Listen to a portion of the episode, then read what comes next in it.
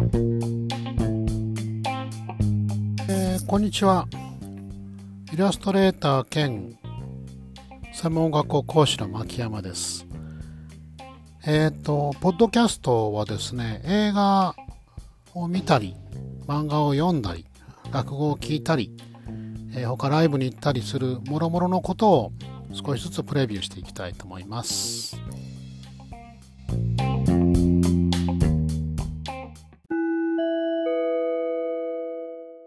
ごいですね。あの最近ねなんかものすごい天気が良くてもいきなり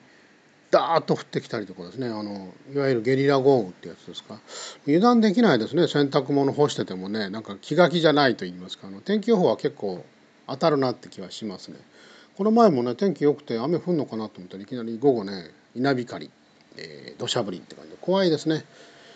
まあでもね梅雨もねなんというかこう梅雨入りとか梅雨明けとかって最近言わないですね。もう本当に天気予報もねバラバラですからね。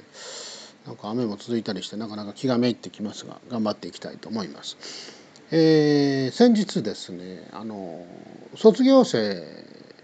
のことあったんですね、まあ、卒業生といってもう78年前の子で、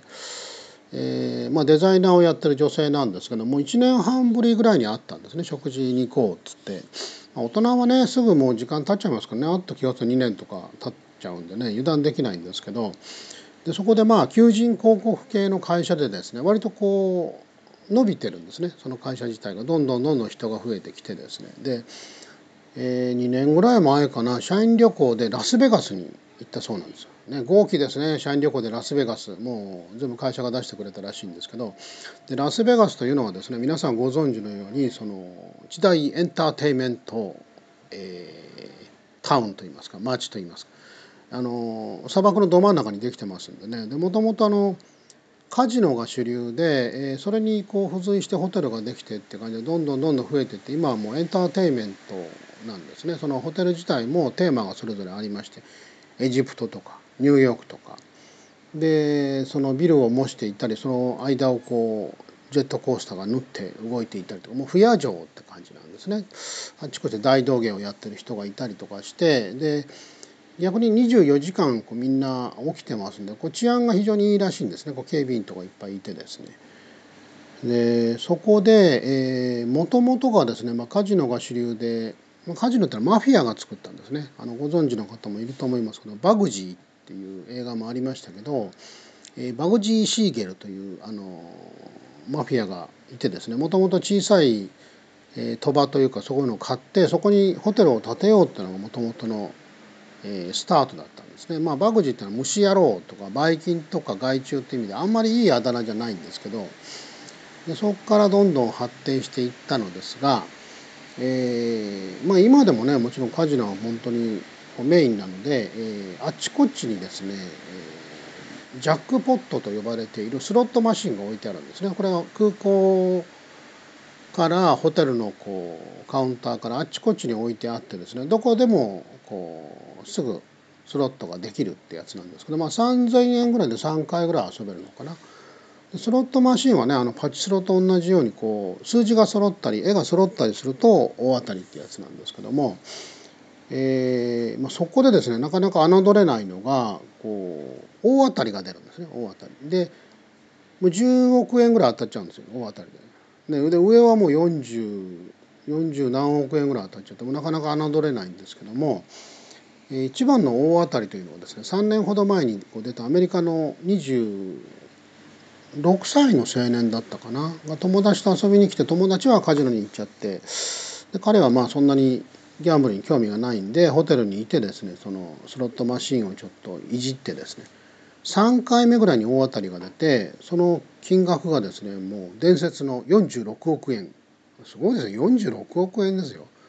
2億円とか3億円じゃないですからね。でもさすがに大騒ぎになってで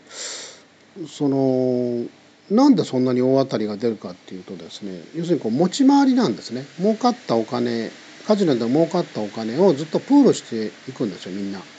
でそれで持ち回りなんですね。えー今年は、えーあそこ今年はこのホテルとか言ってで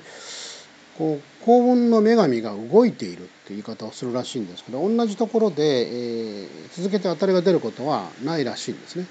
去年は空港で当たったで今年はどこそこホテルだでもうどこに行くかわからないらしいんですけどもそこでですね、えー、まあ46億円が当たって、まあ、大騒ぎになってこう顔とかみんな出るんですねマスコミに。向こうはもう顔写真全部出ますからね。そこでえー、カジノ側からですね2通りの提案があるんですね。2通りの提案。ここからあのこの話の要なんですけど。で1番目はですねそのいいっぺんに上げましょう、ね、46億円一度に上げましょう。ただあの税金とかそういうのいろいろ引かれてですね半分になります。20億円になります。でも一度に全部差し上げます。これが第一のプランなんですね。で第二のプランは、えー、毎年1億円ずつ上げましょう。えー、ただあの10億円は引かれます。だから30億円ですね。だから死ぬまで30年間毎年1億円ずつ上げます。どちらにしますか？って聞かれるんですけどもねえあの1億でも毎年もらえればもう同じじゃないですか。はっきり言って。でほとんどの人は2を選ぶらしいんですけどもね2を選ぶんですがこっからですね不思議なことに23年経ってですねみんなのこう騒ぎが収まって忘れた頃にですね交通事故とか病気でほとんどの人が死ぬらしいんですね。でこれ都市伝説なんですけどももともとマフィアが絡んでいたんでどうも殺し屋が殺してるんじゃないかって噂があるんですね。その結局死んだ時点で支払いはストップしますから3億円ぐらいでストップすればですねカジノ儲かりますからね。ですから一番のこう。いい一番いい方法いいですか？ガイドさん必ずこ